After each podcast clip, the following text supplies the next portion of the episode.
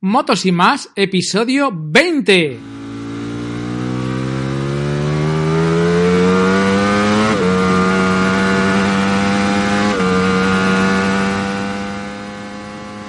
Mis AirPods, pero parecido.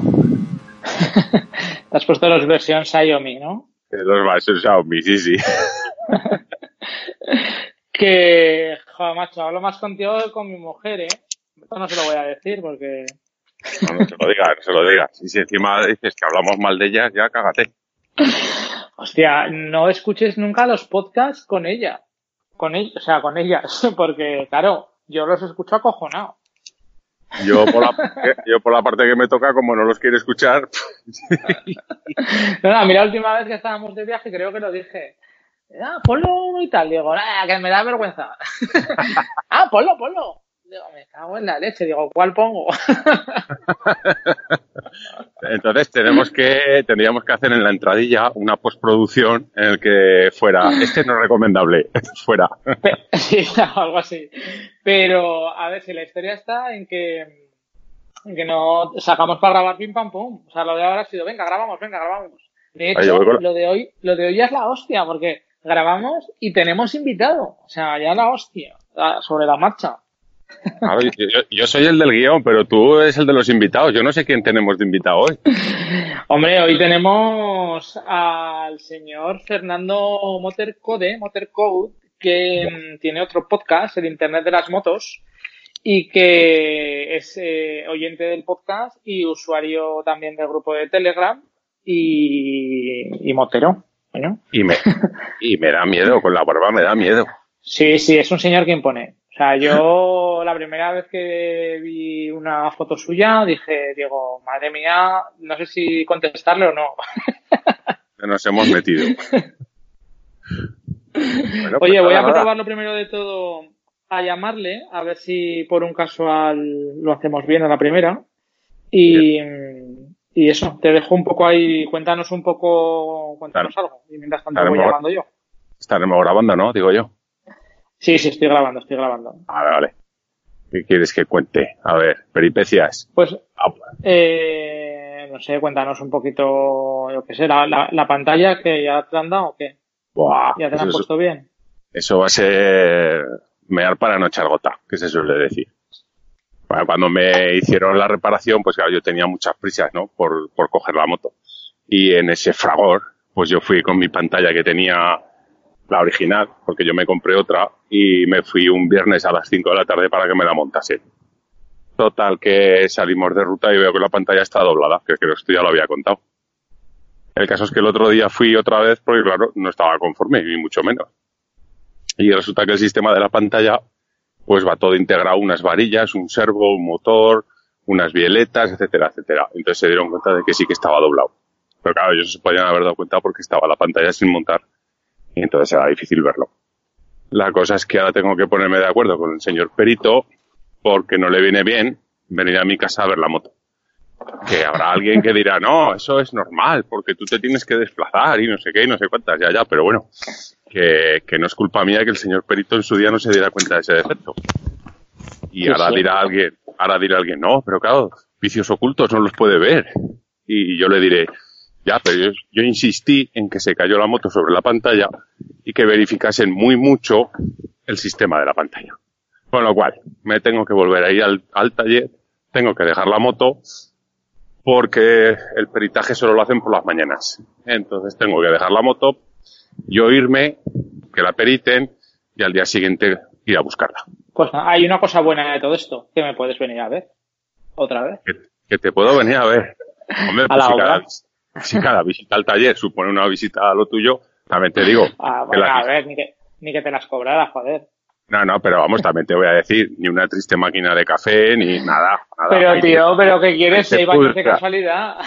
joder, ahí te pudras con un chaleco fosforito por si acaso alguien te tira un ladrillo a la cabeza y poco más. Eh, joder, vaya, vaya nivel. Vaya nivel. Pero bueno. Oye, que, que quiero dar la bienvenida a nuestro invitado porque lo tengo por aquí ya y, y que se presente él, ¿o qué? Preséntate. Hola. Fernando. Hola, ¿se me escucha? A ver, sí, sí, háblanos. alto y claro. Ah, vale, alto y claro, vale. Pues nada, que aquí estoy, que me habéis llamado y aquí estoy. Bueno, la verdad es que llevamos tres veces intentándolo. Se oye, como un poco, se oye como un poco de, de nieblilla de esta de fondo. No sé si podéis tocar algo o no. Nieblilla, ¿Cuál es el pues. ventilador del ordenador? Ah, sí, sí, sí, sí. Igual. Bueno, pues si quieres me llamas Sí, al sí, móvil. ¿no? Espera, me- No. si me vuelves a llamar lo cojo en el móvil, pero... No, porque te tengo que llamar por Skype. Tiene que ser por Skype Ah, para vale, poder pues. grabar la conversación. Nada, pues nada, pues si no ya, ya editaré luego lo que sea. No te preocupes. No, worry, pero el móvil, en el móvil también tengo Skype, ¿eh?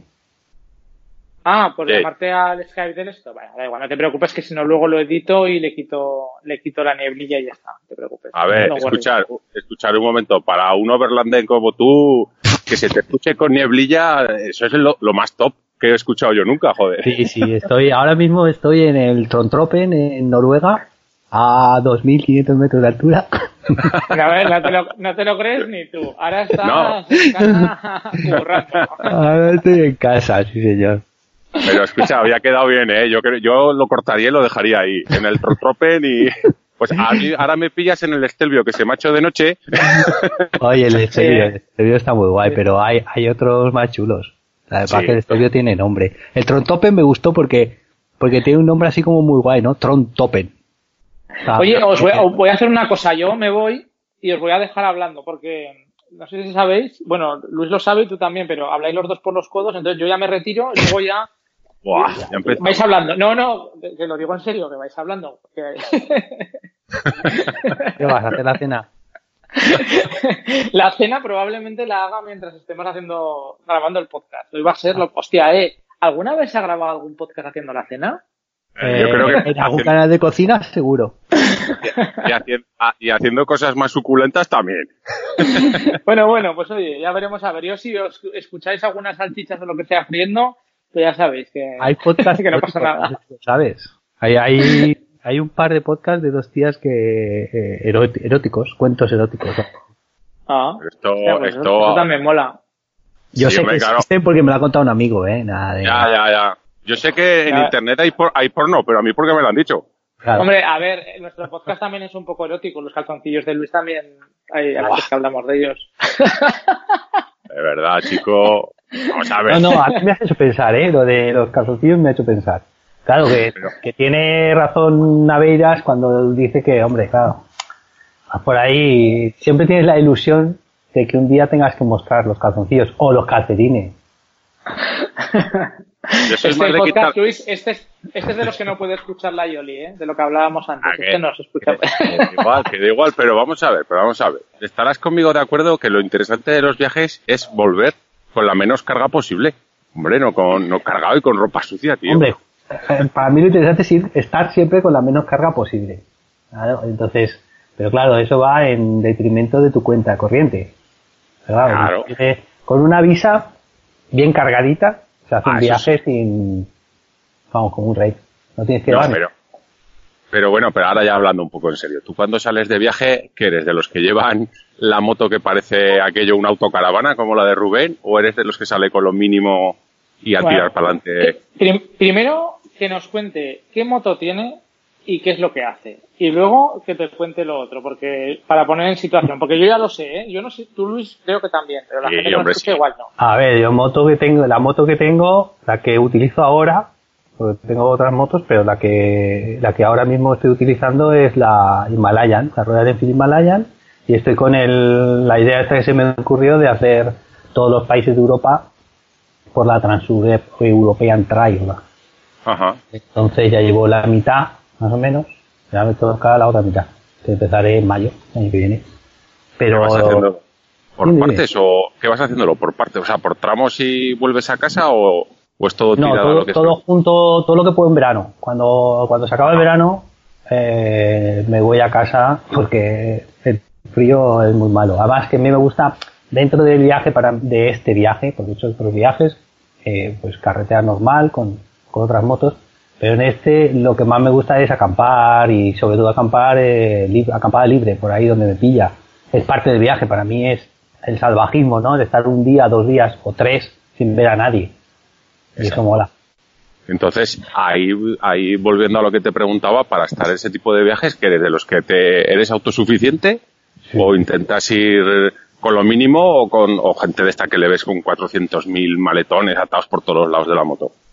No, yo cuanto menos mejor. De hecho, eso eh, cuando hacía los viajes, bueno, los años anteriores que estaba con la Royal Enfield Classic o con la BMW, eh, llevaba bastante, pero aún así, bueno, la BMW K1 es que tampoco la puedes cargar mucho porque están las dos maletas y lo que te quepa ahí. Y la Classic sí, la Classic se puede cargar más porque puedes ponerle, bueno, tiene, la zona de atrás tiene mucho espacio y mucha capacidad de carga. Pero en este viaje. No, no, dime, dime. Pensaba que habías. En, este viaje, en la. Bueno, si os vais, os vais, a estar cortando continuamente, no os preocupéis. Ah. Tú, tú, haz las salchichas y calla. Calla, no, que ahora mismo tenía, tenía el móvil en silencio y estaba poniendo la sartén. Venga, vosotros eh, Pues en este, en este último he llevado eh, una bolsa lomo, baratas, de esa impermeable de 40 litros, otra de 20, igual lomo, atadas detrás en lo que sería la, el asiento del, del copiloto, del, del, paquete, como quieras, porque lo quité el, asiento del paquete, lo, quité y le puse una rejilla a la moto. Modifiqué. Y, y, luego dos bolsas pequeñas, de 5 litros que son, en las defensas delanteras. Y eso es todo. Y ahí llevo, pues yo, te digo el viaje este de dos meses que he hecho. Sí. Eh, pues mira, te digo lo que daba, las pues como seis camisetas, que al final con tres o cuatro vas, va bastante. Eh, no, bueno, cuatro más que Seis camisetas, seis calzoncillos, seis calcetines. Eh, luego lleva unos pantalones de esos que te pueden quitar eh, la pierna. Sí, los que, se convierten en pantalón corto, ¿no? El claro, porque me servían para las dos cosas. eh, de zapatillas o llevaba las botas de las enduro, que las botas esas que llevo de aventura y, las usaba, o si no iba descalzo.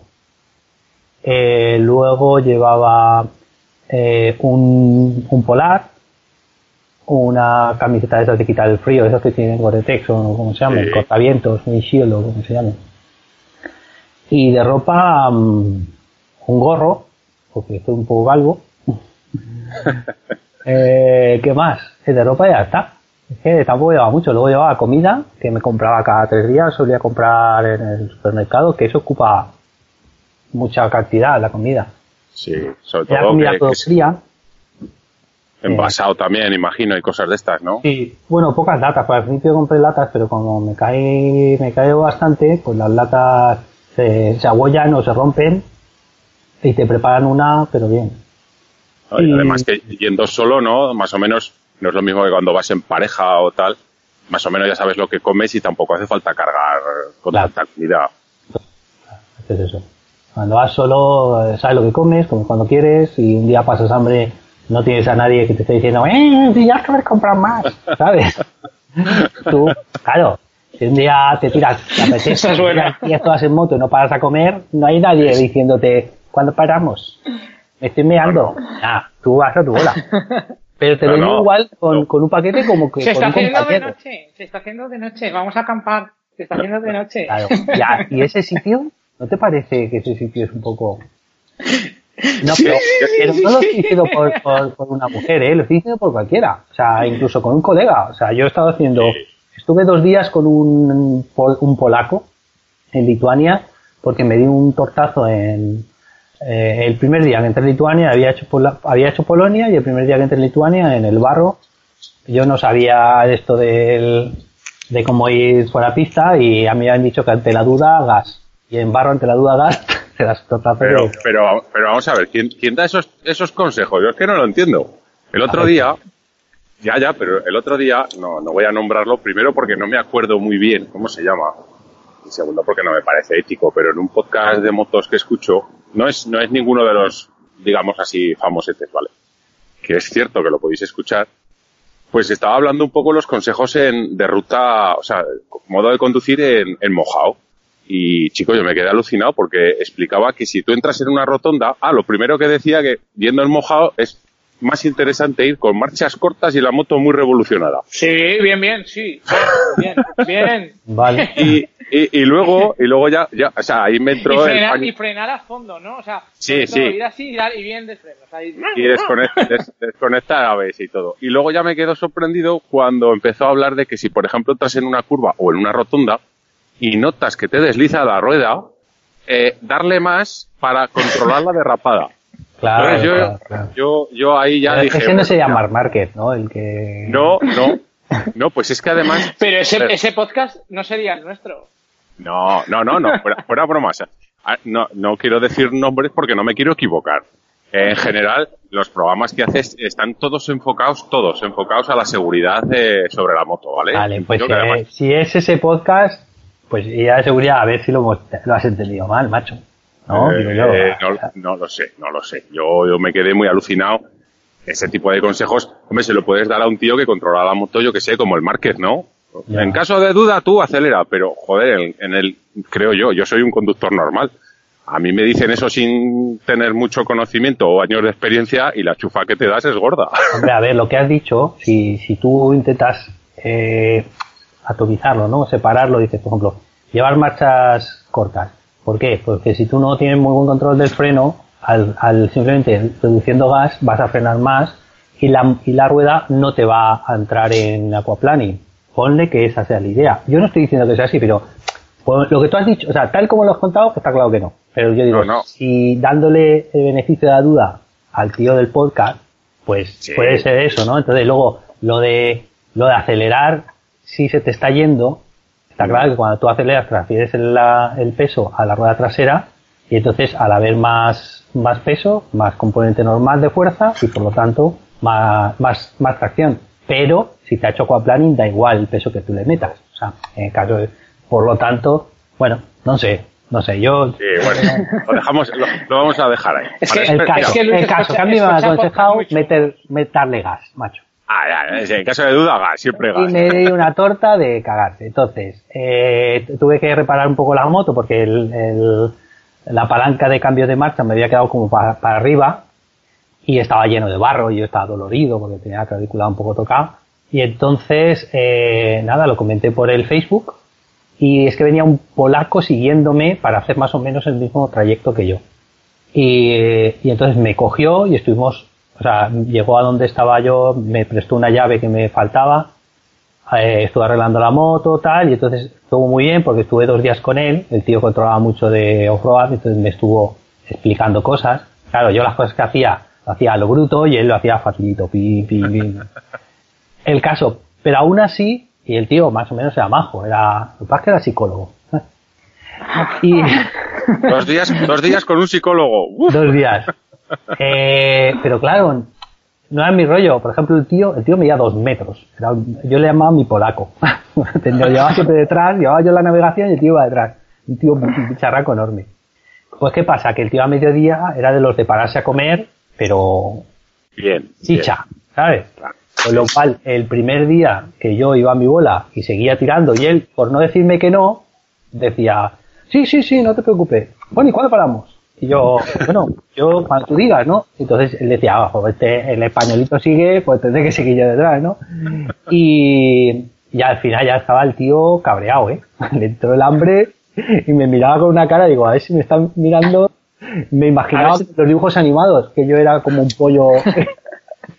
A ver si tengo que parar. Oye, me ha hecho gracia esto que has dicho de que te ibas siguiendo. Eh, ¿Por qué? O sea, ¿cómo sabía que estabas haciéndolo tú por delante? ¿Por una aplicación de estas de la TED o algo? qué? No, con el, en el Facebook de la TED, yo cuando entraba, cuando entro y salgo o salgo de un país, yo publicaba en el Facebook, por ejemplo, cuando entro que voy a entrar en el país o lo que sea, cuando salgo, pues que me ha parecido y doy gracias, eh, hago una publicación dando gracias al linesman, al tío que ha, que ha hecho el, el, el track, ¿no?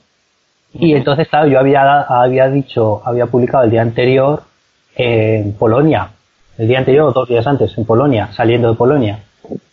Y él lo había leído y me había contestado. Entonces él sabía dónde yo, dónde estaba yo, justo en ese momento. Oye, Y- una pregunta. ¿Sabes? El, el, el track de la Transeuropean Trail es gratuito o, tienes, o es de pago? Sí, sí, gratis, gratis. Totalmente. Te lo digo por, te lo digo porque cuando nuestro buen amigo Charlie Sinewan eh, hizo el ATAT, el- la americana, el, me, sorprendió que el track, el original o, el oficial, vamos a llamarlo así, era de pago. Ya. A lo cual, a lo cual además en un vídeo lo explicaba, pues hombre, que, que, que no, no es que no, no es que no tuviera dinero, pero no es aquello de decir, joder, pues tienen que pagar también por descargarme un mapa, que al final se lo, fue pasando gente y tal. Lo de la TED está muy guay porque aparte de tener el grupo de Facebook, que es súper activo, eh, tienen una aplicación, ¿no? Que ahora creo que está todavía para Android, si no me equivoco, solo. Y, yo he sido alfa tester de la aplicación. Sí, ¿no? ¿Y qué tal? ¿Qué funcionalidades Pues nada, a, mí me la dieron cuando fui el primero que la probó. Estuve un mes como así probándola yo y no había más, o 15 días.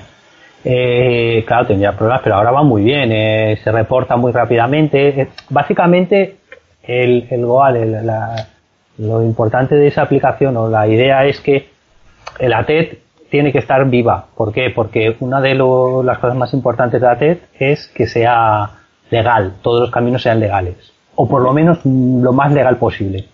Porque ya sabes que hay muchos caminos que luego pues, no lo son.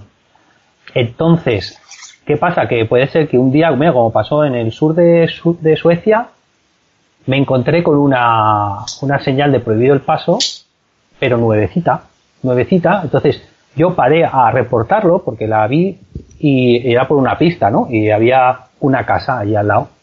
Paré y empecé a hacer fotos, empecé a hacer el reporte y apareció una chica por ahí con dos perros. No, con un perro. Empezamos a hablar.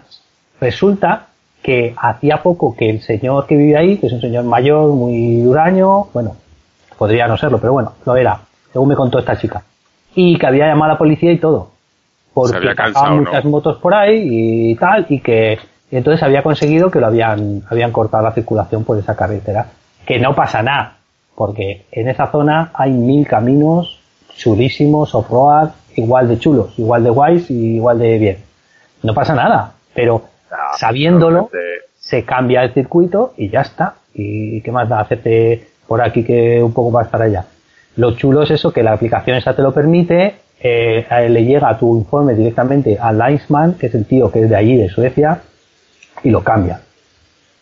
Está muy bien. Oye, una cosa, la TED, tú que lo has hecho y lo has vivido, ¿Mm? más o menos que es para gente, digamos, yo entiendo que es como tú, un tío pues que le gusta viajar, que le gusta ir a su marchita, a gusto, disfrutando, o es para, o tú has visto gente de esta endurera, todo gas y... Pues mira, de todo, de todo. Yo he visto gente, a ver, la, la TED, hay muchas TEDs. Primero, hay muchos, yo he conocido mucha gente por el Facebook. Bueno, en el camino, en todos los 18.000 kilómetros que he hecho, que he hecho pues, Polonia, Lituania, Letonia, Estonia, Finlandia, Noruega, Suecia, Dinamarca, Holanda, Bélgica y Francia, ¿no? Eso es lo que he hecho. Pues, bueno, Alemania también. Pues en todo eso me habré cruzado como con 15 personas. Cosas así. Entonces, yo te puedo, sí, no, y eso en verano. 15, no, venga, venga, no, 15 no, igual son 25, 20. Sí, pero, pero bueno, yo, yo me esperaba algo, algo en plan. Personas me refiero moteros, moteros, sí, sí, ¿vale? que están haciendo lo mismo que tú. Y eso que era en verano, o sea que no hay, claro que hay gente haciendo la TED, pero son tantísimos kilómetros. Y es tantísimo que, que a veces te cruzas porque, y yo me he cruzado en la, en la carretera, pero hay muchos, por ejemplo, yo me he encontrado, pues me encontré una pareja de señores con una KTM nuevecita, esta última que han sacado, no sé cuál es el modelo. Bueno, eh, la 900, no sé qué. Vale, vale, ya dos, dos señores suecos de Estocolmo, creo que eran, con igual tenían 60 y algo años, y iban tan tranquilos por la TED. Y cuando, y cuando yo me encontré con ellos, se pararon, estaban tomando un café, hablamos un rato. Justo yo venía de una, de una zona de pasar un, un trozo de la TED que es como una montaña, y en Suecia era también, pues Finlandia, Suecia creo era, al norte de Suecia, la Laponia, como una montaña chulísima, eso sí dura, o sea, para mí dura, dificililla, eh, gravilla, luego había un trozo de arena, luego encontrabas barro, luego tenías que pasar un riachuelillo, era guay, habían unas horquillas de estas, entonces yo se lo comenté y ellos dijeron, ah, pues los, saltamos, y se quedaron tan tranquilos. Sí, o sea que yo pensaba que era a lo mejor más, no, no el, no endureros y tal, pero que igual te encontrabas con gente, digamos, muy pro, entre comillas. Sí, es que me he encontrado, me encontré con unos lituanos, macho, en Estonia creo que era, con unos lituanos que estaban de vuelta, de, habían cruzado toda Estonia, vamos, eran dos pavos, que esos eran dureros, pero dureros de, de, de caña. De hecho, les sigo en Facebook y hacen rallies por ahí, vamos, que se meten mucha caña y controlan Joder. muchísimo. Y van, pues eso, pues les gusta. O sea, hay zonas, hay ríos difíciles, y luego también depende de que te, que te pilla. Es que claro, la TED, León Boca Negra, no sé si lo conocéis. Sí, bueno, sí, estamos él- viendo vídeos claro, de estoy pasando sus vídeos y veo sitios que a él le cuesta y digo, coño, si yo pasé ahí como si nada. Claro, no llovía. Esto, es- esto enlaza con una cosa de, eh, que igual la gente no lo sabe. Fernando, ¿cuánto hace que tú tienes una moto de campo? ¿O cuánto hace que Ah, tú haces de, de 27, eh, pues de, de mayo, de mayo de este año. 27 de mayo compré la moto de campo y empecé, cogí la primera parte, el primer off-road que hice fue eh, el día 6 de junio o 7, Claro. ¿Y por qué elegiste esta moto? porque pesa muy poco. Pesa muy poco, es barata, es barata, la puedo dejar tirada así. O sea, yo sabía que me iba a caer. Yo iba solo, ¿eh? Claro, eso es importante. Si voy con alguien, igual hubiera elegido otra moto, pero como iba solo, una moto que yo pudiera manejar, que yo pudiera arreglar, que le pudiera cambiar la rueda, la goma, que le pudiera. Eh, que si, y si se me rompe o se me destroza tal, que no me doliera, vamos, que no estuviera dejando 20.000 euros en una, en una montaña ahí tirada, sino que, ¿sabes? ¿no? Y que aparte en casi cualquier taller, vamos a entendernos, de barrio, de cualquier ciudad del mundo, te son capaces de meterle mano y ponerla otra vez en marcha. Claro. Que hay motos hoy en día que... Yo también, macho, yo eso te pones y tal, que no tiene mucha no tiene mucha ciencia. Pues mira, a- hacia- eh, hablando de esto, ¿qué herramientas te llevas? Porque ahí, ahí, ahí ya sabes que en el grupo de Telegram y en otros grupos siempre están con la matraca de las herramientas y tal. ¿Tú más o menos qué te llevas en un viaje así solitario, digamos, para salir del paso? ¿Qué es lo que te llevas así Bueno. a bote pronto? Lo más, o lo más importante que crees que, hay, que habría que llevarse. Te digo lo que me he llevado y te digo lo que lo que me hubiera llevado. Lo que te has echado en falta, ¿no? Que es lo que, Claro, lo, necesario. Yo me he llevado de herramientas, ¿vale? Una em, Leatherman, que viene muy bien, con la buena, ¿vale? Con todo el, todo lo que necesita, o sea, todo lo que tiene, y eh, las herramientas propias de la mm, Royal Enfield, o sea, que vienen propias con la Himalayan. He echado en falta dos tena- eh, talonadores, o sea, para Sí. sacar, para des- de tirar la rueda afuera, para poder cambiarla, y otra llave del 12, porque necesitas dos para eh, desmontar algunas cosas, necesitas sujetar y desmontar, entonces necesitaba una llave del 12, que la compré en Francia al final, en el Norauto, y, y ya está. Luego de, de repuestos llevaba Sí, porque también la gente dice, ah, repuesto y tal.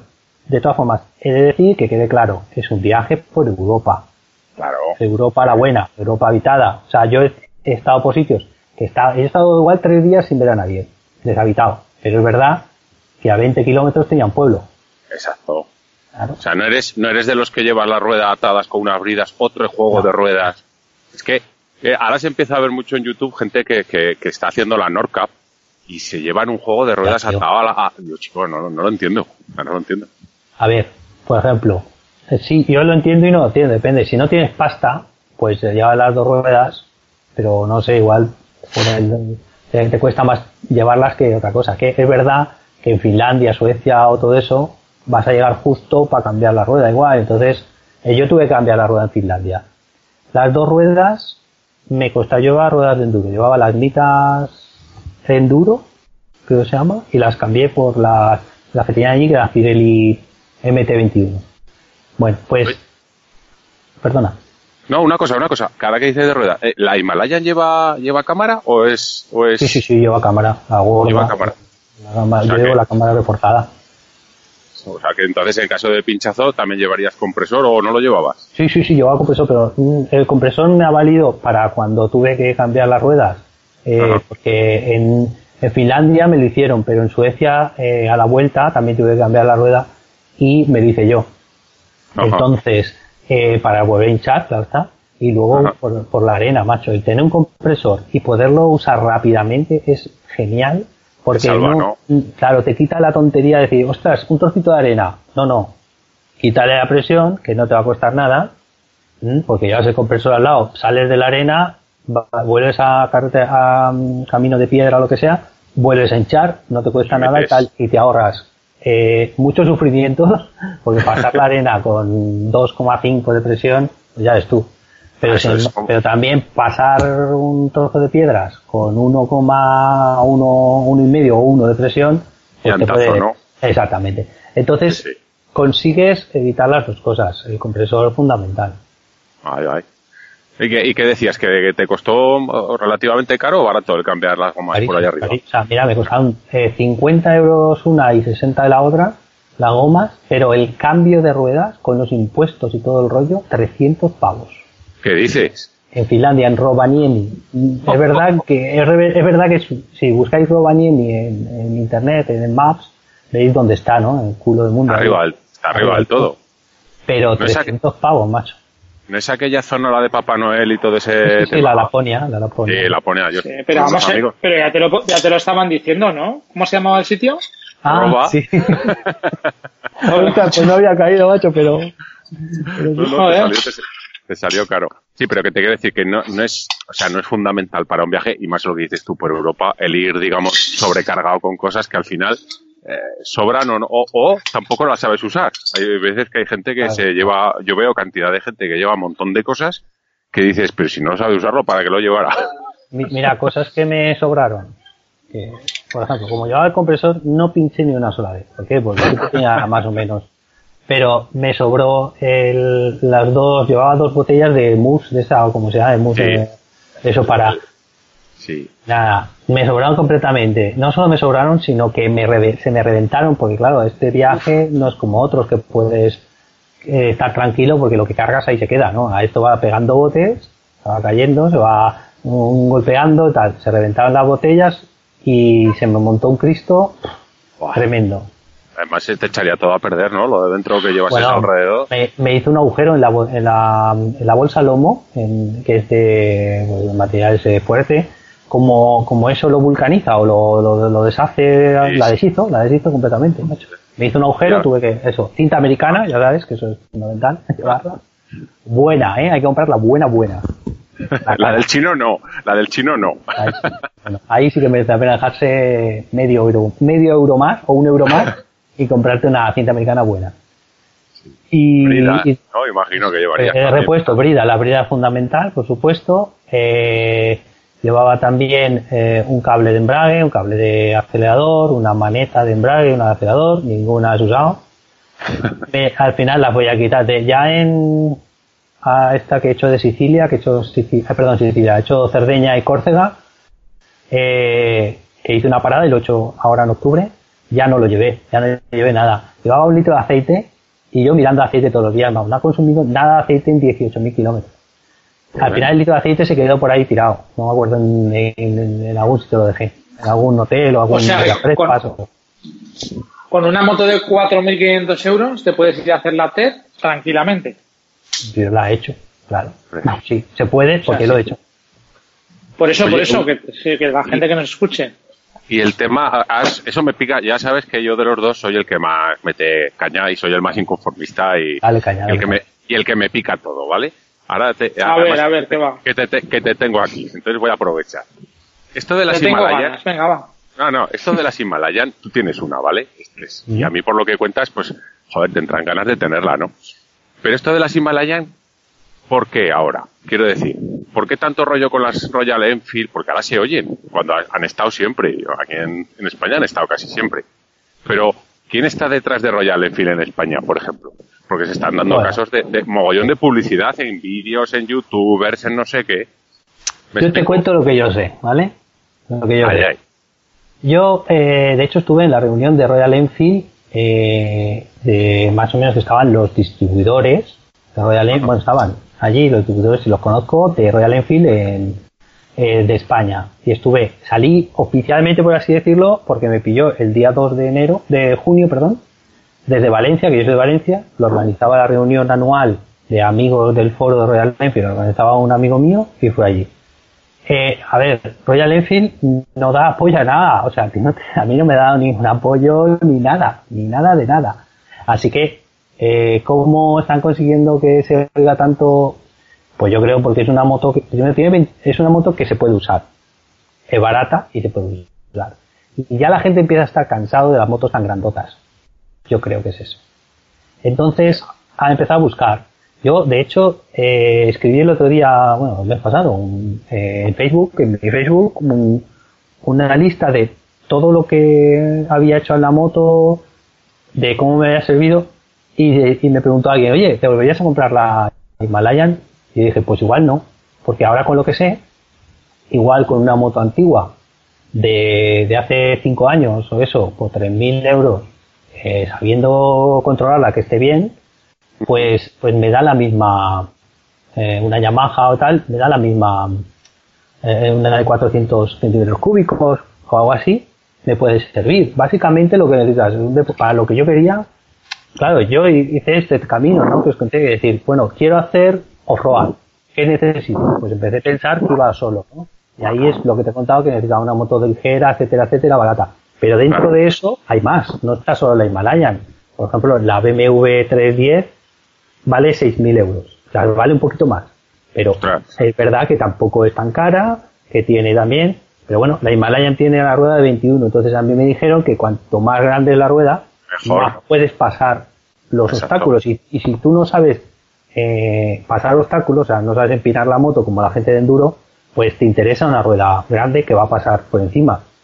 ¿Vale? La, la altura libre al suelo, pues también la estuve mirando y era mejor la de la Himalaya. Entonces todo esto lo, lo miras y dices, pero hoy por hoy, pues sí, igual hubiera buscado una moto de segunda mano, me hubiera gastado menos dinero, me hubiera funcionado perfectamente, porque para lo que haces, que tampoco vas cañado, que vas a eh, mis medias que eran de, creo que eran más, o sea, 30 era la media normal, yo es que me tiraba muchas horas también, igual. Es que, es que claro, el, el viaje, en tu caso, en la TED, es un viaje off-road y, y- y no de rally, quiero decir.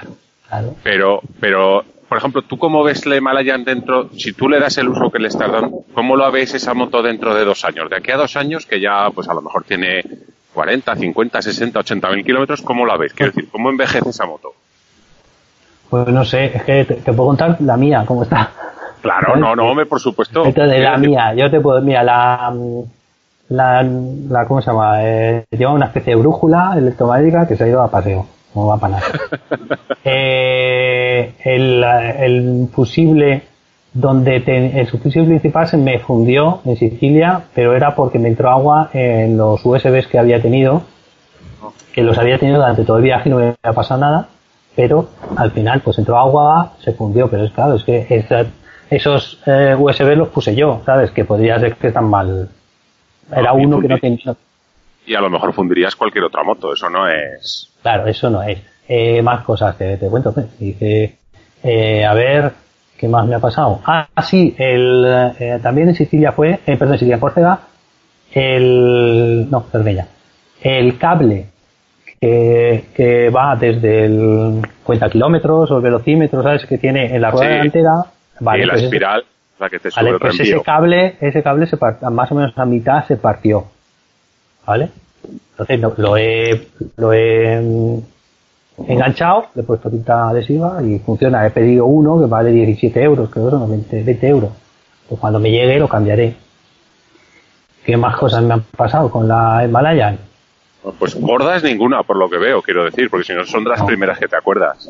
No, gorda, no. Que, que por ejemplo, él me dio un golpe en el depósito y ahora se me está, como no he arreglado ni lo he, ni lo he pintado, pues se me está ahora um, Oxidando. entrando, oxidando, pero supongo que le pasa a todas. Eh, pero, a ver, pero yo, esas cosas. No, yo me refería, por ejemplo, a que dijeras, pues mira, yo qué sé, las piñas pues me han dejado de funcionar, o veo que el botón pues eh, está Ah, a sí, punto sí, de sí, espera, caerse. espera. El, eh, me ha dejado de funcionar el, el timbre de el, el pito, pero aún no lo he mirado qué, por qué es, porque yo no lo uso. No, te preocupes, escucha, no te preocupes que con la edad que tenemos el pito casi ninguno no funciona bien. O sea que... Estoy lento. Por estoy eso, por eso ahora, ahora entiendo lo de los calzoncillos. Que, que, cabrón. oye, la moto, yo le encuentro una pega, macho. De, de todo le encuentro una pega. Que A no ver. te cabe en el maletero, tío. Ah, que no me cae en el maletero de la, mo- de la Claro. eso, pero voy a hacer pruebas nuevas, ¿eh? que tengo, tengo ideas nuevas. A ver si sale un día Es bueno aquí y me voy a, a probarlo. Fernando es mi ídolo, porque eh, tiene una autocaravana eh, que mete su Royal Enfield Classic en el maletero, se va a pasar una semana por ahí, por donde sea, trabaja desde la autocaravana, porque eres, eres programador, y se va a hacer rutas en el sitio donde está, se levanta, se va a hacer la rutilla y luego cuando vuelve por la tarde se pone a currar. Cuéntanos, cuéntanos. Ah, eso sí, eso es el futuro. O para mí yo estoy muy contento con eso y, es el futuro, porque haces las rutas, vuelves a tu, a tu casa, comes lo que quieres, porque el, comer, o macho, cuando estás de viaje, si vas a un, bueno, me acuerdo en Francia, que me montaron una, yo estaba, tenía mal de estómago, estaba Francia o Holanda creo que era, y estaba buscando un sitio donde me hicieran un arroz blanco y no había forma de que nadie me hiciera un arroz blanco. Yo no llevaba, ahora sí que llevo un pequeño boiler, pero antes no llevaba nada. Entonces, claro, tú te encuentras mal, mientras que en la autocaravana tú tienes tu comidita, tienes tu cama, tienes tu ducha de agua caliente. Macho, es una maravilla. Estás tres días, tres días más, o menos te, te recoges todo lo de alrededor. Vuelves a meter la moto en la autocaravana, te vas 300, 400 kilómetros más allá por autopista, vuelves a parar y haces lo mismo. Este sábado sale, voy a hacer un poco de publi de mi podcast, del otro podcast, de Autocaravanas. Este sábado sale una entrevista con Fernando en Autocaravanas y más, para que la quiera escuchar. Ahí dejo la cuñita. Bien. Oye, Fernando, ¿y, el tema de dormir, por ejemplo, por ahí, cómo te lo apañabas? ¿Tienda de campaña? ¿Hostels? Eh, tiene, a ver, de, todo. Yo eh, tengo una máxima que intento llevar a cabo, que es viernes por la noche y sábado por la noche duermo, duermo fuera. Siempre busco un hotel, un, host, un bed and breakfast eh, o un apartamento porque suelen tener lavadora y aprovecho y hago la lavadora.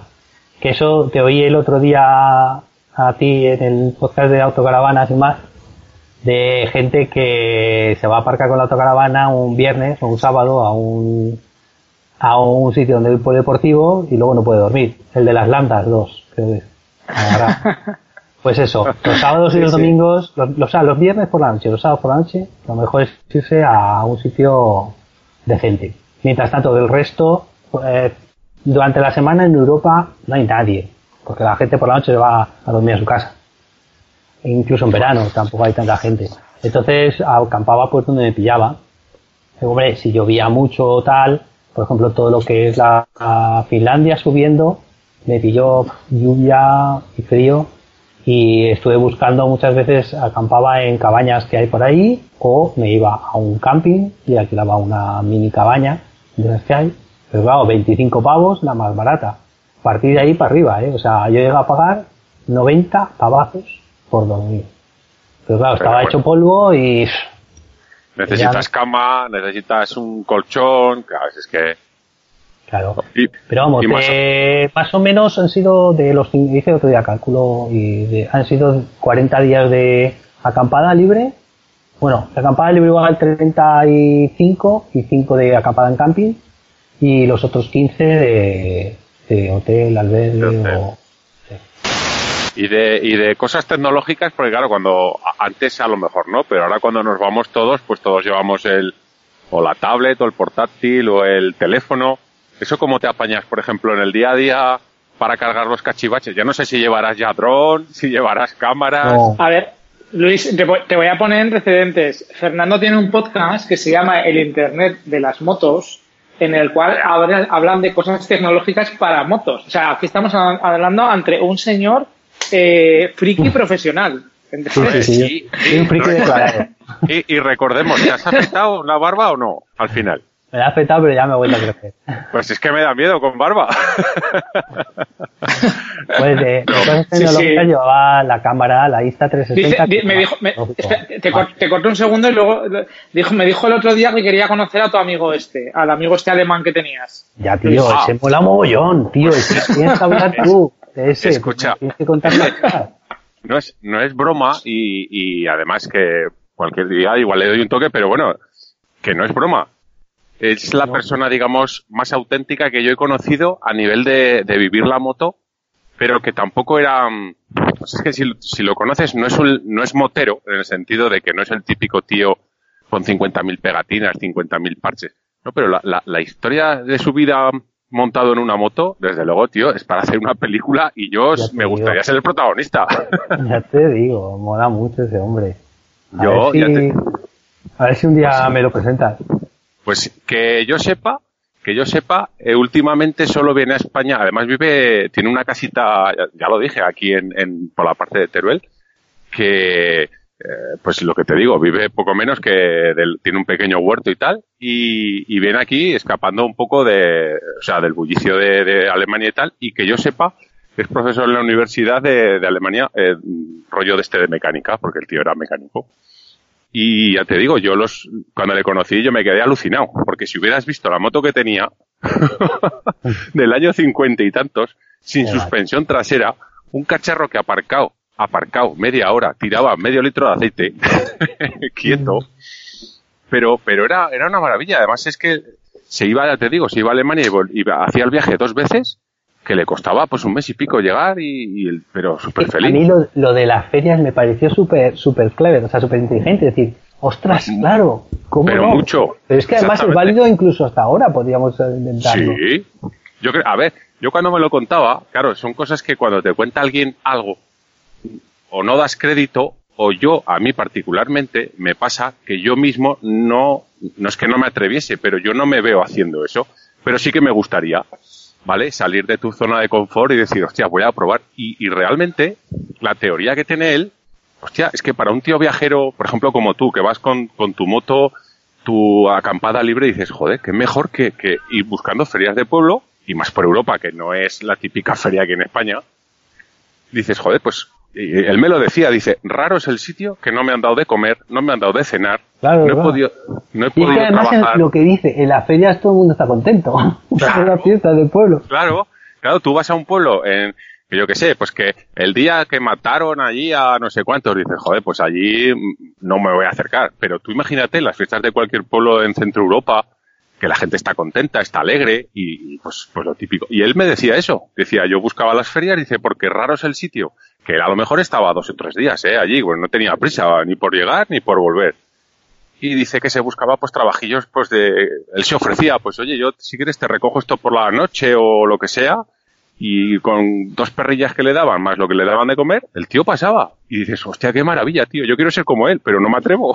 Y es que luego tampoco necesitas tanto. Fíjate que yo en el, en el viaje tampoco hacía muchos kilómetros, porque piensa que igual 300, 300 por hora ya es una barbaridad.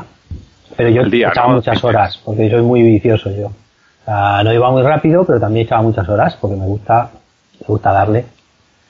Y, mm, y claro, 300 kilómetros, otra cosa buena de Malaña es que tiene 15 litros y gasta 3 litros y medio en off-road, así que echa cuentas. O sea, yo podía hacer 400 kilómetros cada con un depósito. Entonces, eh, te gastas mucho. Si luego duermes en, eh, con la tienda de campaña, cualquier sitio, cero. Eh, comida que la puedes comprar en los pueblos, que suele ser más barato, en, en un ICA, que se llamaban allí, bueno, en un mercado de pueblo o tal, pues ya ves, realmente no estás gastando tanto, tío. No, no, no. Mira, yo tengo la, no sé si lo conté, no sé si lo llegué a contar, lo de la cazadora que tenía él, no sé si lo llegué a contar en el podcast, si no lo vuelvo a contar. Me, me hizo muchísima gracia porque me estaba contando sus vivencias y sus historias. Además es que era un tío que me daba, me dio pena el que fuera antitecnología, porque andaba a lo justo con un teléfono de estos de concha y que me hubiera gustado el decir, joder, no tendrás fotos de todo eso, tío, por verlo, ¿eh? Ah, claro. Me contó, me contó una anécdota muy buena, porque claro, como buen alemán, pues la cerveza le gusta, le, le va. Y en una, me contó en una, en, no me acuerdo dónde estaba, creo que me dijo que estaba por la parte de Holanda. Total que, pues eso, bebió, bebió, bebió cerveza allí, que le regalaban y que le invitaban y que tal, contaba sus películas y tal. Dice que se echó a dormir pues detrás que había un parque. Y, porque además este no llevaba nada, ¿eh? O sea, este tío iba montado en la moto. ni nada, ¿no? No, no, no, o sea, lo, os lo juro, yo le he visto salir de Zaragoza y llevaba una pequeña mochila atada atrás al, al llevaba una Sisi Bar, es lo que es como un respaldo en una Harley, una cosita así. Una mochila, pues que, vamos a decir, yo quiero pensar que llevaría pues un calzoncillo como mucho y la documentación. No llevaba nada más. Entonces, me llevaba una chupa de cuero, la típica chupa estas de los tíos de Harley, de cuero auténtica ya de, de años y tal. Sí, sí. Y yo es que le vi y me, me chocó que la llevaba como, mira, para que te hagas una imagen visual, eran como venas, ¿vale? Las venas de que tenemos en el cuerpo, ¿no? Así recorrían toda la chaqueta, ¿no? Y como comido. Y le pregunté, digo, pero ¿y esto? Dice, jo, dice, ¿esto fue en Holanda? O no sé si me dijo Holanda o Alemania. Dice, en una fiesta, pues eh, ya cuando se acabó aquello, yo iba un poco borracho, dice, me, me, me, o sea, me, me tapé con la, con la chupa, me eché a dormir en el parque y al día siguiente dice que apareció lleno de caracoles, pero lleno, bueno, al día siguiente, claro, al día siguiente para él, que igual se despertó pues 14, 16 horas después. Dice que se despertó lleno de caracoles toda la chaqueta, todo lleno de caracoles y la baba del caracol, que es un poco ácida, pues se le había comido la chupa de cuero. y que estuvo pegándose un día y medio quitando, caracoles de, o sea, son auténticas tonterías, pero que te das cuenta de la forma de viajar que, que tiene gente en el año 2000, porque esto fue hace cuatro o cinco años, y, y, no te crees que puedan llegar a viajar así cuando tú ves en YouTube gente que va, bueno, poco menos lleva un adosado dentro de la moto para cuando eh, acampa. Y... luego, sí, eso es que, y luego en Europa lo flipas, la, gente, yo mismo, ¿eh? yo también pensaba que Europa estaba más llena y Europa se ha ido yendo hacia las ciudades y eso de Teruel existe, esto pasa en Francia, pasa en todos los países. Bueno, yo, yo, claro, yo la parte que me he hecho en moto por Europa pues ha sido, digamos, lo típico, ¿no? Toda la zona de Alpes franceses, austriacos, suizos, italianos y tal. Pero yo que voy mucho por, por el sur de Francia, eh, tú cruzas la frontera y, y, mi mujer al principio lo decía y nos hemos topado con parejas que tú te cruzas pueblos enteros a las 12 de la mañana y parecen pueblos fantasmas, es que no hay nadie. Claro. decir, y, y te das cuenta de que puedes andar cantidad de rato y no te cruzas con nadie, pero dices, joder, ni restaurantes, ni un bar. Sin en cambio cruzas la frontera, por ejemplo, en España, y raro es el bar que no te cruzas, o la gasolinera, etcétera, etcétera, etcétera. O sea, que sí, que sí. Que... Hombre, Pero bueno. en España sí que es eso, eso que tenemos, que, que está muy bien. Que hay, eh, cada pueblo, aunque sea un pequeñajo, tiene una, un caño, una fuente, un pilón, donde puedes conseguir agua, y un bar. Eso yo, es... lo, yo, yo lo que más he hecho en falta cuando he ido por Europa siempre, como tú decías, es la comida. Primero porque mm, yo creo que estamos muy bien acostumbrados en España a comer pero más que la calidad o la cantidad, el horario. A mí me mata salir por Europa, que a lo mejor son las 2 de la tarde o las 3, y no poder comer en ningún sitio. A mí no me dan de comer en ningún lado a las 2 y pico, las 3 de la tarde. Ya, ya, yo es que como vivo en Italia, vivo en Bolonia, que es, es el norte de Italia, pues estoy acostumbrado, pero al final te acostumbras. Sí, sí. De todas formas, en la TED yo comía cuando me salía. ¿Sabes lo que decir? Porque llevaba mi comida, entonces eh, habían días que paraba, otros días que no paraba, otros días que pasaba, paraba a las 12 para comer una manzana y luego a las 2. Aprovechaba, si paraba de un lago o lo que sea, pues comía ahí. El otro día me decían que en los países del norte, pues yo que sé, Finlandia, Noruega y demás, era difícil encontrar agua normal, porque sí que en, en, las casas sí que tienen agua del grifo y demás, pero cuando tú vas a comprar agua a algún sitio, normalmente es agua eh, con con gas. Con gas, con gas. Sí, y que luego no hay sitios para tan, no hay fuentes, ¿sabes? No hay sitios para poderte abastecer de agua. Yo me hice una foto con la primera fuente que vi en el pueblo. Y, y era en Bélgica. ¿Entiendes? O sea, yo, es una cosa que yo lo, me quedé flipado. O sea, ya desde Polonia aún es un poquito más normal, pero luego ya, olvídate de fuente, la, el agua para conseguir el agua, lo que tú dices. El, eh, también una cosa que comentaban en tu podcast los de bueno, en el podcast de autocaravanas, los de, no me quién es, bueno, comentaban que es difícil tirar la basura. Es que es difícil tirar la basura. O sea, yo a veces tenía que, la metía en la mochila, aunque llevaba cuatro pieles o cuatro cosas, y hasta encontrar un sitio donde poder tirar la, tirar la basura, macho, me lo veía y me la deseaba. Sí, sí, son, cosas que tú piensas que son lo normal y cuando sales te encuentras con, a ver, problemas, que tampoco es que sea la hostia de problemas, pero cosas que chocan, ¿no? Buah, mira pues, lo que me pasó a mí con el... Ay, perdona. De, no, no, que, que, te iba a decir que en ese, en ese detalle me gustaría que España fuera un poco como Europa, porque aquí la pena es que vayas por donde vayas, hay mierda tirada por todos lados. Eso sí que es una pena. Eso es verdad. Pero sin embargo, en, en España hay muchos más sitios donde puedes... O sea, tú puedes abrir un contenedor de basura y tirar la basura. Hay sitios en Europa que los contenedores están cerrados y tienen las llaves los sí. vecinos. ¿Entiendes? Sí. O sea que...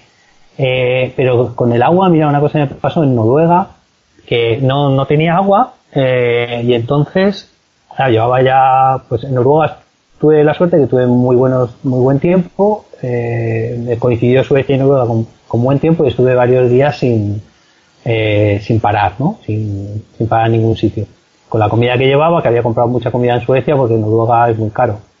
Pues fui atravesando y solo no, no me acercaba los sitios de personas, ¿no? de humanos. Así que eh, me quedé sin agua y no encontraba agua para rellenar. No había forma. Eh, me pillé una montaña, entonces pasé por donde había una granja, había unos abuelos con su nieto dentro de su... eh, estaban jugando en el jardín y el nieto era pequeñajo. Paré allí, abajo la moto y esta en una montaña, ¿no? Y le digo a la señora si me podía rellenar el agua. Eh, porque a mí me da corte. Gente que no da tanto corte, pero a mí me da corte. Eh, Hombre, eso que de- te ve con esas pintas y dices, esto, esto me viene a robar. De hecho, solo he pedido agua dos veces. Eh, una ahí y otra que pedí en, en Polonia. El resto y siempre intento encontrarme un sitio para rellenar agua. El caso que pido agua, eh, se, se lo dice a su marido y de repente oigo... Tenían que poner el grupo de nitrógeno para sacar el agua. Ostras. Qué vergüenza, macho. Ahí en medio de la montaña, el, el pifostio que montaron para poderme dar agua. Pero vamos, los señores muy, muy contentos, ¿no? De, Y a, a eso, por ejemplo, te quería preguntar. Tú has viajado bastante más que mucha gente, pero verdad que te de, o por lo menos a mí es lo que me ha pasado, ¿eh? Yo nunca he tenido mala experiencia cuando he viajado en moto con gente que te rechace de, por ir en moto, por ejemplo, sino que al revés, me han abierto puertas, me han, lo que dices tú, por ejemplo, pues oye, esa gente encendió el compresor para echarte agua. ¿Tú cómo lo ves eso? ¿Te has sentido así o ha sido un poco al revés de decir, voy, este de la moto, eh, voy a cerrar la puerta, no quiero saber nada de él? Pues mira, yo te digo lo que digo siempre a, a las- a eso. eh, eh, la- las personas son buenas, la gente son los malos, pero las personas Exacto. son buenas. Cuando hay mucha gente junta, pues igual puedes encontrar eso. Te vas a una ciudad, dejas algo encima de la moto y te lo roban, pues despistado. Pero cuando vas a un pueblo, cuando hay poca gente, cuando tal, nadie te toca nada porque la gente es, la o sea, las personas son buenas. En- en Sí. A mí te podría contar, ya haciendo memoria, pues igual he tenido dos o tres problemas, o sea, problemas me refiero, ah, eh, no, no digo problemas, sino que gente que no me ha ayudado o que me ha mirado mal o, o qué tal. Dos o tres.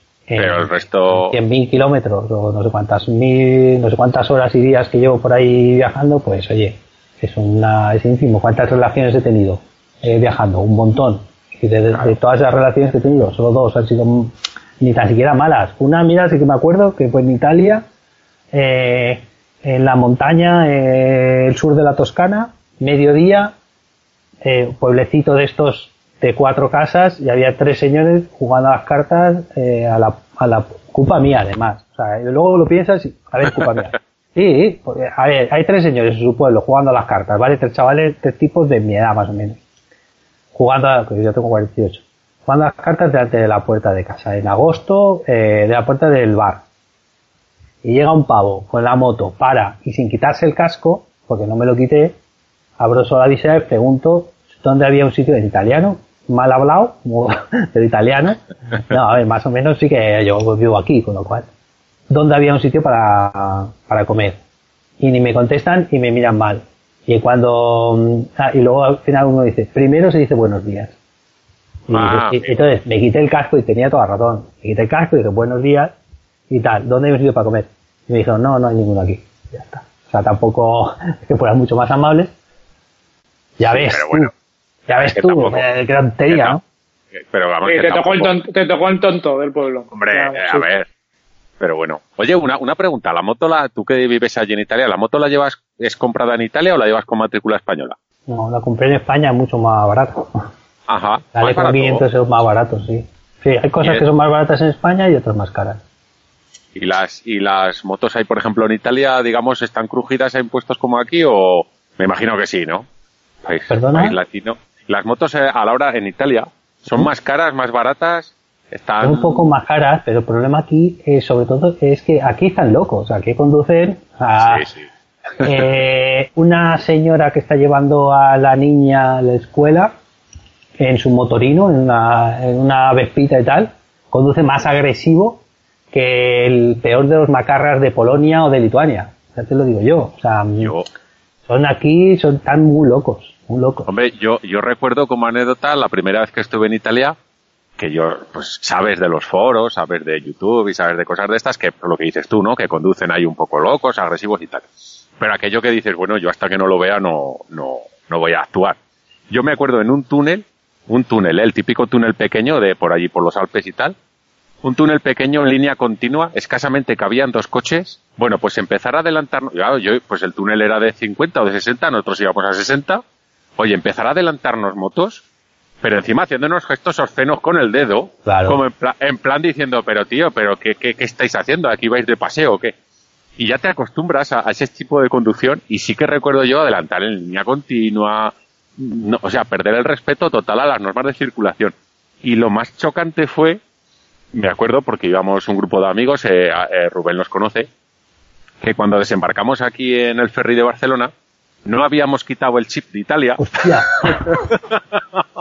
Oye, pues escucha, nos tenías que haber visto por Barcelona capital para coger la salida ya a la autopista. O sea, era como si fuéramos por Italia. Y uno de nosotros me dijo por intercomunicador, oye, estamos en España, ¿no? Digo, sí, por, dice, pues habrá que aflojar, ¿no?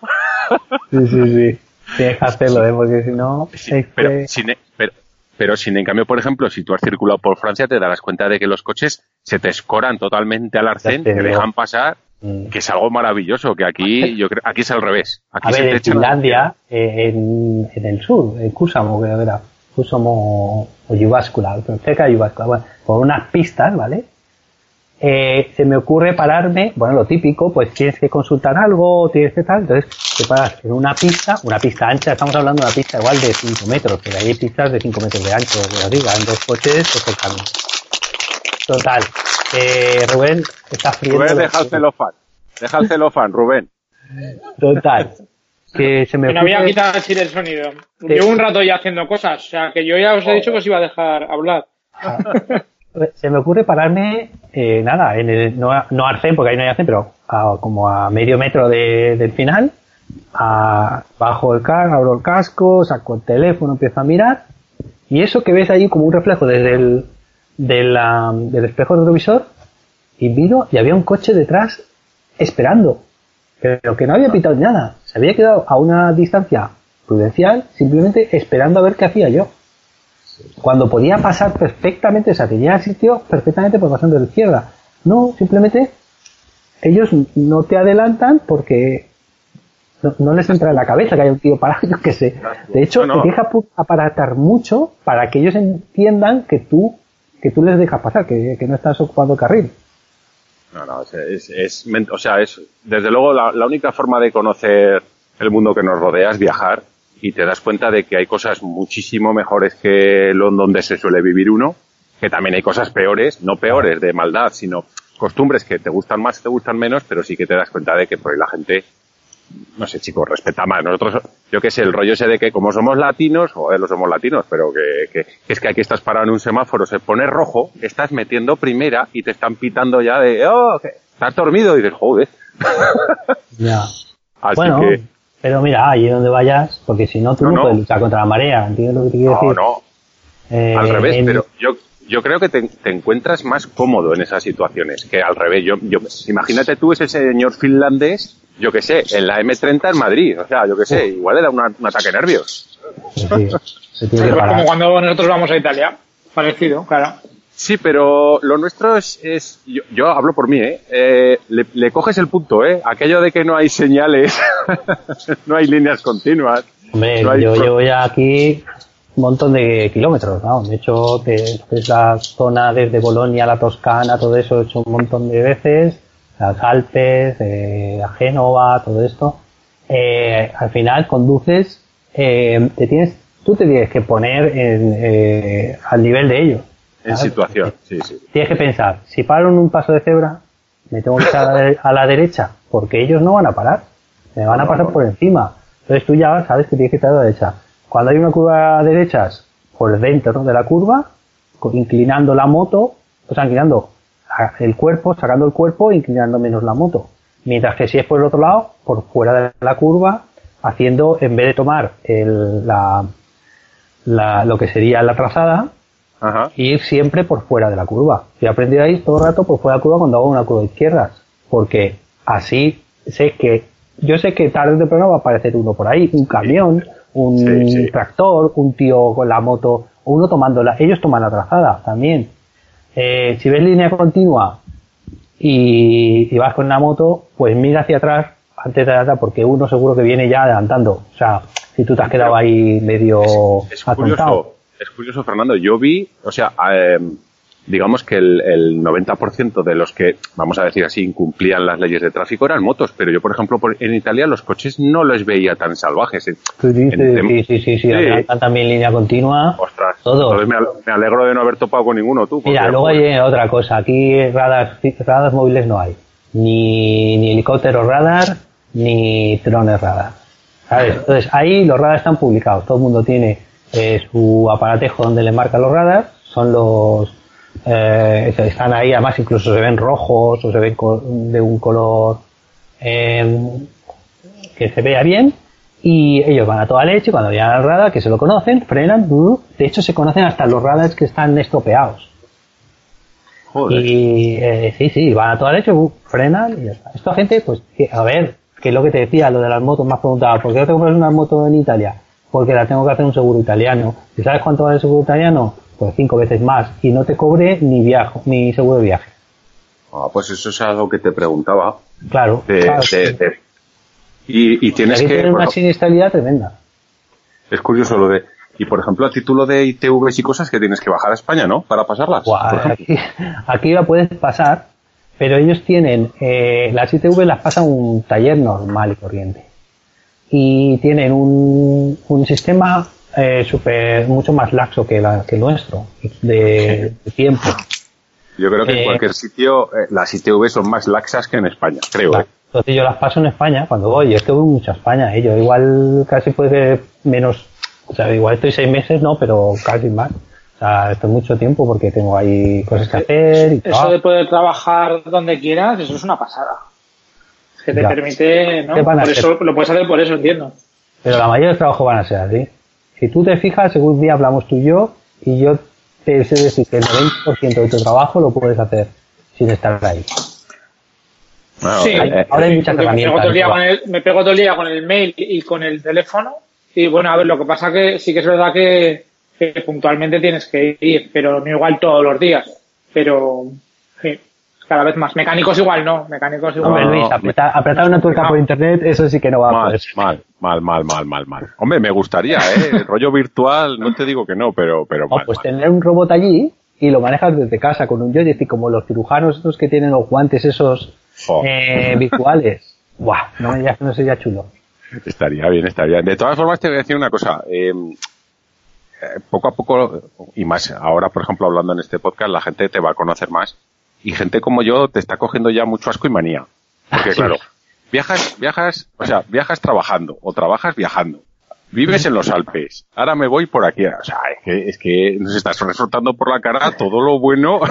Ya, pero porque no te cuento lo malo, si quieres te cuento lo malo y verás cómo No, no, te no, no. No, no, lo malo, lo no. Oye, y, y una cosa, estás haciendo la TED, ¿vale? Es- ya lo sabemos y estás ahí muy metido y, y guay, guay, porque además estás dando a conocer, o por lo menos yo no tenía ni idea ¿eh? de la TED. Yo sabía la, la TAT, la Transamerican Trail, por, por vídeos del cine One y tal.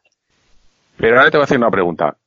¿Cuál es el viaje que no has hecho, lógicamente, o el que has hecho que más te llama la atención de hacer? Quiero decir, aquel que no has hecho nunca que dirías, joder, me gustaría irme de, de esta vida sin, sin ir por ahí.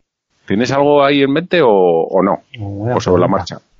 Pues, a ver, sí que hay un- una zona que he estado y quiero estar más, que lo quiero, quiero que igual gastar ahí 15 días solo en, en Estonia, porque es muy chulo. Me gustó mucho, Sí. pasé en tres días y, y tiene mucho que ver, es- está muy abierto al, a la- al wild camping, ¿no? a la acampada libre, que es lo que me gusta. Ahora, lo que me gusta ahora, mañana igual cambio y lo que me gusta es otra cosa, ¿no? Y pues, me atrae mucho Japón, porque me, gu- siempre me gusta Japón, pero Eh, creo que para ir en moto no es muy bueno. Porque Fernando, saca, si vas a Japón, saca viaje para otro, que me voy contigo. Me encanta Japón. Y pues- luego últimamente Sudamérica. Sudamérica, mm, la idea de irse en verano, o sea, en invierno nuestro, dejar tener una moto allí y irse por ahí, pues me gustaría. Ya veremos. O sea que poco menos la vuelta entera al mundo, por lo que estoy viendo. Porque desde Japón hasta Por Sudamérica, ejemplo, esta- pasando no, por... mira, Estados Unidos no me, no me llama. Pasar frío en el norte de en Asia o calor en los desiertos o cogerme líneas de estas rectas. Es que claro, tú dices, vas a dar la vuelta al mundo. Hay un montón de tomas en las que son Sí. pistas rectas de 30 kilómetros. O de, Y- ¿sabes? Sí, Eh, a para eso, pues a mí hoy por hoy no me llama. ¿Y África te, te pica el gusanillo o no? Eh, África también tiene muchas pistas rectas de 30 kilómetros o con O más, arena o, lo que sea, o más. Y, y luego no, no me pica el gusanillo. Me, es que sé, sé que yo soy muy, yo soy muy blandengue. No soy muy blandengue para el rollo emocional, ¿sabes? Entonces sé que me va, me va a pegar mucha caña, igual que la India. Me va a dar mucha caña. Yo he oído gente que conozco, gente que está ahí, he estado con ellos y te cuentan cosas y aún así los más africanos, Sí, Aún- vuelven tocaos, ¿verdad? claro. Entonces mm, yo ahí no creo que, que o sea, sea muy bonito tal, pero no voy a disfrutar, o sea, volver, voy a volver con un agridulce que no. Sí, suena, Oye, suena yo así. te, te- Dime, Eh, te quiero proponer una cosa, macho. No, que le quiero proponer una cosa a Fernando. Y es que, independientemente del día de la quedada, que nos venga a ver algún día y nos hacemos alguna rutilla por aquí. En plan, bueno, claro, tú con la moto, con la Cano, pero podríamos No, mirar a ver de, de alquilar alguna Himalayan, de esas que alquilaban y nos vamos a hacer Eh, yo, alguna. eh, espérate, es que yo si, si voy, si voy iría con la K1, porque es la que tengo en España. Bueno, pues entonces alquilamos tres Himalayas, joder. Eh, bueno, cuatro, Ah, vale, cabrón, vale. también, el de Doctor. De, de Doctor también se vendría. No, de, de Doctor tiene su, su Mega GS. Yo creo que él está más No, hombre, pero si se cae una GS y se le cae y se uf, rompe una uf. maleta, Uf, uf, uf, uf. Qué miedo, qué miedo, qué miedo. qué Ya miedo. veremos, porque Oye. tengo intención, en, eh, más o menos en abril, decidiré a dónde voy eh, a iniciar la segunda temporada de la Transeuropa Trail. Y la haré con, caravana, habrá- con, la, con la caravana y la, y la Himalayan. Y habrá Entonces, sorpresas, ¿no? Que nos contarás más adelante, ¿de qué? ¿De qué? ¿no? No, una cosa que tienes ahí, un proyecto que tienes Ah, ahí sí, sí, para hacer. a entrar dentro de poco, sí. Sí, sí, no, por, eso, por eh, eso no adelanto nada, pero que. No, pero lo de la, lo de, lo de abril te decía porque igual una de las opciones que tengo es ir a hacer la, con la autocaravana y la moto la Transeuropa Trail, la parte sur de, Polo- de Portugal y sur de España, en abril, abril-mayo. Claro, porque es donde se podría, claro. Entonces decidiré según el tiempo, según se hace bueno, porque a mí no me gusta el frío, ya lo he dicho. Eh, o hago esa parte o me voy a la zona de Grecia. Entonces, si voy para allá con la autocaravana, pues pasaré por Zaragoza y, hombre, nos podremos Hombre, ver. pues, Pues venga. por, su, por supuesto. claro que y-. Lo llevaremos y- a- al plata. y ma- y mala- joder, qué pesado eres con el plata, tío. Que la gente, que la gente no, a ver, que van a tener un concepto equivocado, que luego no va a ser lo que, lo que es. Mal, mal harías, Fernando, mal harías si no, si pasas por aquí y, y nos saludas, eh. O sea, Claro. Si no alquilamos las Himalayan, si no, si voy un día normal, pues también alquilamos las Himalayan, o lo que sea. Ya veremos. Algo haremos. Oye, pues Muy bien. Súper bien. Pues oye, Pues- Fernando, que, que mm, vamos a ir cerrando ya, que para, habíamos dicho que grabamos media hora y llevamos una hora y cuarto. Bien, no, no está mal. La gente, espero que no se nos, que no se nos queje por la, por la longitud del podcast. ¿eh? nunca, Rubén, nunca se quejan por la longitud. pesado, ¿no? No, no, al revés, digo porque que no se nos quejen porque, joder, una hora y cuarto yo creo que es lo que le gusta a la gente. A la gente, si, si hiciéramos el podcast de cinco horas, es que mejor. O sea, no, no, de cinco horas, pues de cinco horas, no pasa nada. Rubén, yo como, como oyente vuestro, ¿vale? Porque descubrí y soy oyente vuestro, de cinco horas, mejor que mejor. O sea, eh, a ver que estáis divagando sobre temas, ahora se ocurre una anécdota, la otra, ahora no sé cuántos, eh, pues más tiempo para pasear al perro, para hacer la colada, para... Sí, sí, ya te digo, tío.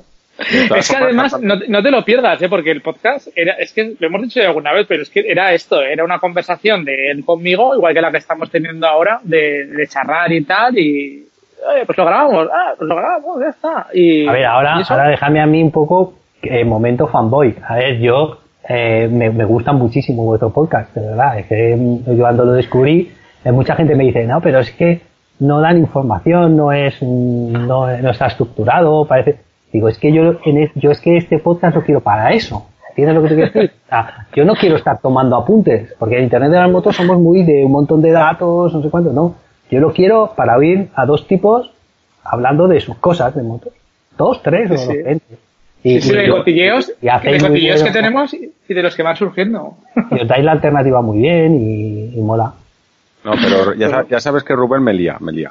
No, pero sí que Sí, sí. una cosa por, por puntos, Fernando, no será la última vez. ¿eh? Espero que, que colabores aquí, y que porque a mí se me quedan cantidad de cosas en el tintero. por O sea, ya te digo. Es que es es- Sí. es súper interesante todo lo que cuenta, de pues eso, de, de todo, de la T, de trabajar en remoto, de los viajes que se hace, de tal. Yo cuando le conocí también, es que flipé, te ha pasado lo mismo Luis, ya te lo dije. Pero sí que me gustaría, Fernando, vale que el momento fanboy, yo te lo agradezco, pero sí que, hombre, una crítica, algo, algo habrá por ahí que digas, Ostras, esto, pues, esto a me ver. chirría. Ah, o- bueno, el, el, el sonido de algunos podcasts No, pero esa es una crítica se muy, oye- esa es una cri- Fernando, esa es, esa es una crítica muy, muy raída, muy mala. Yo quiero, yo quiero algo picante, algo que digas, ah, esto me ha dolido. Pues es que, es que no, es que yo no, realmente, yo, a ver, yo es que eh, cuando escucho, o sea, cuando yo le doy el marchamo de me interesa esta cosa, yo ya lo acepto tal como es. Yo no, yo no quiero que cambiéis. Por ejemplo, yo no quiero que hagáis pruebas de motos. Para, para decir, porque en un día, ¿qué, qué vas a probarte una moto? ¿Qué vas a yo saber? estoy, estoy ¿Qué? totalmente de acuerdo contigo, Fernando. Yo, Ahora, si vosotros dicho- lo queréis hacer porque os la, eso, pues bien, lo hacéis, pero eso sí, eh, luego cuando lo comentéis, comentarlo con jocoso, tal, como diciendo, ve, yo obviamente, con, cuatro horas que he probado la moto, Es que es complicado probar una moto cuando alguien realmente es motero, pero no tiene ni puñetera idea de motos, como soy yo el caso, porque Luis, joder, al ser mecánico, pues controla, pero yo, por ejemplo, yo te puedo decir si me ha gustado o no me ha gustado, pero tampoco te puedo pero, decir. pero, pero es que vamos a ver, a- a- ahora que está Fernando aquí por el medio, yo, yo, yo lo he repetido. Yo, por ejemplo, a mí me dejas una moto un fin de semana, que te- yo no, no, o sea, ni voy a arrastrar la rodilla por el suelo, ni me voy a pegar, a hacer botes, con lo cual, ¿qué te puedo decir? Yo, por ejemplo, puedo probar una Himalayan y pues puedo decir mi sensación de, pues oye, es cómoda, no es cómoda y tal, pero buena o mala, ¿cómo- ¿cómo voy a decir yo que algo es bueno o malo si con dos o tres o un fin de semana? Es imposible probar, probar eso. Pero es que también, bueno. fíjate, yo, te, yo, tú vienes aquí, te, te dejo la Himalaya en un fin de semana y haces lo que quieras con ella, pero me da igual, porque aunque la tires al suelo, sabes que no la vas a romper. Yo la he tirado mucho, no se rompe, ¿sabes? Vale, y haces el, bu- el burro con ella. Yo llevo un montón de tiempo en el Himalayan Claro. y yo te puedo decir, claro, porque ¿cuántas motos de campo he usado yo? ¿Cuántas veces he hecho la TED con una moto de campo? Claro, el lo de bueno o malo es comparado con, ¿con qué? Claro. Sí, Claro. sí. Entonces, y luego aparte que- decir, que pasa cuando poco como lo preguntado, que decías antes. a mí me sirve, a mí me sirve, a mí, Fernando, que mido, mira, también el tamaño, tú con la Himalayan, pues no creo que te fuera bien, porque yo mido unos 75, 76, ¿sabes? Eh, para un tío que mida 1,90 o 1,85, a para el tío de 1,85 de Himalayan, yo creo que no le va a ir bien. Por- Y luego pasa un poco como lo que decías antes del podcast este que escuchabas tú, Luis, que el tío decía que si había que hacerlo Sí, así, sí. había que hacerlo así. Es que tienes que estar muy seguro de lo que estás hablando y controlar mucho para decir Claro. verdades categóricas. Que es que Claro. muchas veces lo decimos, que es que nosotros que no, que no somos profesionales, no lo queremos ser, no es el fin del podcast, eh, que es que este podcast está para pasárselo bien nosotros, el que nos escucha y la comunidad que hacemos alrededor. Y ya está, al que, y a quien no le guste el concepto, lo que no le guste. Claro, es que es así de sencillo. Hoy, hoy teníamos un, un hater que no es, no es que sea un hater, es que es un pesadillas que tenemos por ahí, que es muy pesado, que nos pone comentarios y tal, un, un indignado de estos, que se ha indignado y entonces, porque no le hacemos caso, y estaba ahí criticando y tal, y no sé qué, y ya ni le he contestado ahora, digo esto un poco para, para hacerle un poco chinchar y tal. Que no escuches el podcast, tío, que si no te gusta, no lo escuches, y ya está, no pasa nada, pero que, que nada, tan feliz. Hombre, yo creo que si te está chinchando es porque le gusta. Lo que pasa es que le gustaría. Hombre, que claro que le gusta. Entiende, entiende que, que le, que le gustaría algunas cositas más. Es como. A ver, a ver, yo me voy a, de viaje a, o a vivir a Italia. ¿Y qué tengo? ¿Que pelearme con todos estos tíos que no dan conducir? Claro. Oye, no, yo me he ido a tu país, pues tendré que, a- tendré que acostumbrarme a tu país. Claro.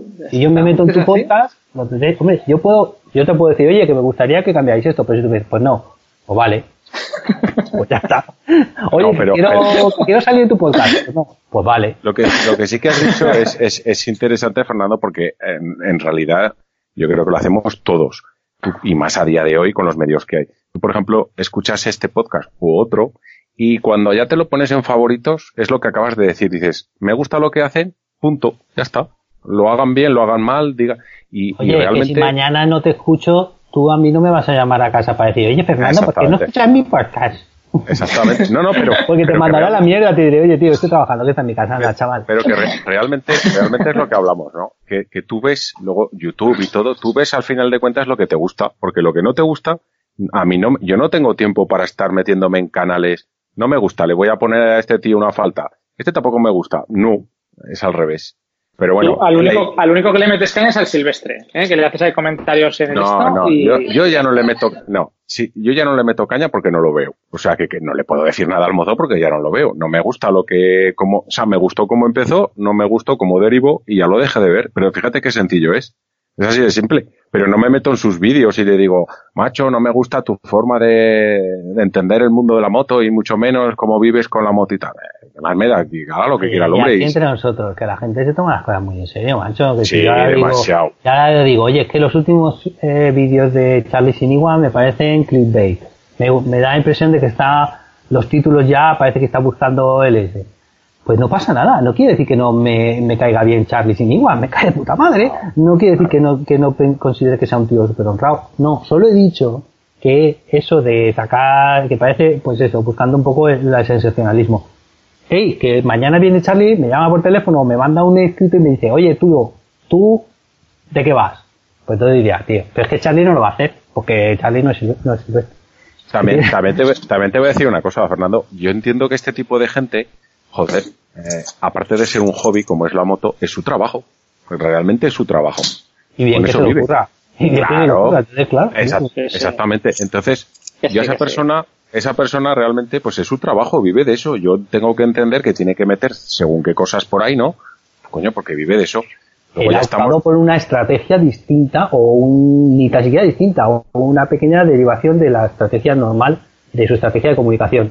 Le puede salir bien, le puede salir mal, puede, a mí me puede parecer mal, pero igual hay 100.000 personas que le parecen bien, entonces dirá, oye, mira, Fernando, me parece que igual tú eres- no eres mi público objetivo, ¿sabes? No, pues mira, está. ahora habla- hablando de este tema, esta tarde estaba viendo el vídeo de, de un chaval que no sé si lo conoces, que lo he dicho alguna otra que otra vez, que se llama esta es, esta es, no, Nico no, Ah. y no sé cómo se llama, es, es colombiano. es- Ah, el de llama- esta es mi vuelta al mundo. Esta Eh, es mi sí, vuelta al mundo. Y, y él en un comentario lo analizaba y sí que me he dado cuenta de que es, es una pequeña cosa que te das cuenta de cuando la lees, ¿no? Que la, la- los vídeos que hace él están muy enfocados en, en la relación que tiene con las personas, tanto a dónde va como las personas que le acogen en casa, porque el 80% de las veces que está durmiendo y tal es acogido por, por gente que, paisanos suyos de su país, gente que le sigue en YouTube y le dice, oye, vente a mi casa a dormir. Y sí que es verdad que el chico este, por ejemplo, enfoca mucho los vídeos a la relación humana con las personas, ¿vale? Y él mismo decía que, por ejemplo, los vídeos de Charlie Sinewan están enfocados en él y en el viaje. Es, es- o sea, es un clip que te da el, el decir, joder, pues es verdad, tío. Charlie Sinewan, por ejemplo, no tiene tanta relación con la gente, no va a casa de alguien que le acoge para dormir, como tú, por ejemplo, oye, si vienes a Bolonia, joder, vente a mi casa y sale Charlie Sinewan en tu casa cenando los hoy, por hoy Charlie es tan famoso que le- Sí. que ya pero sí que cuenta a ver sí tienes razón eh, lo que dices tienes cierta razón. Lo que lo que él es eh, a mí Charlie me parece que ha inventado un género cinematográfico nuevo O sea, es que- Muy, muy bueno, eh, muy Claro, bueno. además. el tío Muy- hace una historia redonda con inicio final el tío la verdad es que en eso eh, de yo si se cuando se retire podría dar cursos de esto, o sea, lecciones de editar, es mejor editor que, que, que- o sea, el tío ahí podría dar cursos de cine, microcine de, de viaje. ¿Sabes? Ahora, ahora que Oye, estamos... espera, Luis, Luis, ¿Qué? eh, ¿Nos vamos? te voy a cortar. Sí, claro, no, te voy a cortar. cierra y luego te, te- seguimos te- hablando. sí, No, te voy a cortar. Eso es. Te voy a cortar porque, porque que me, están, que me están esperando.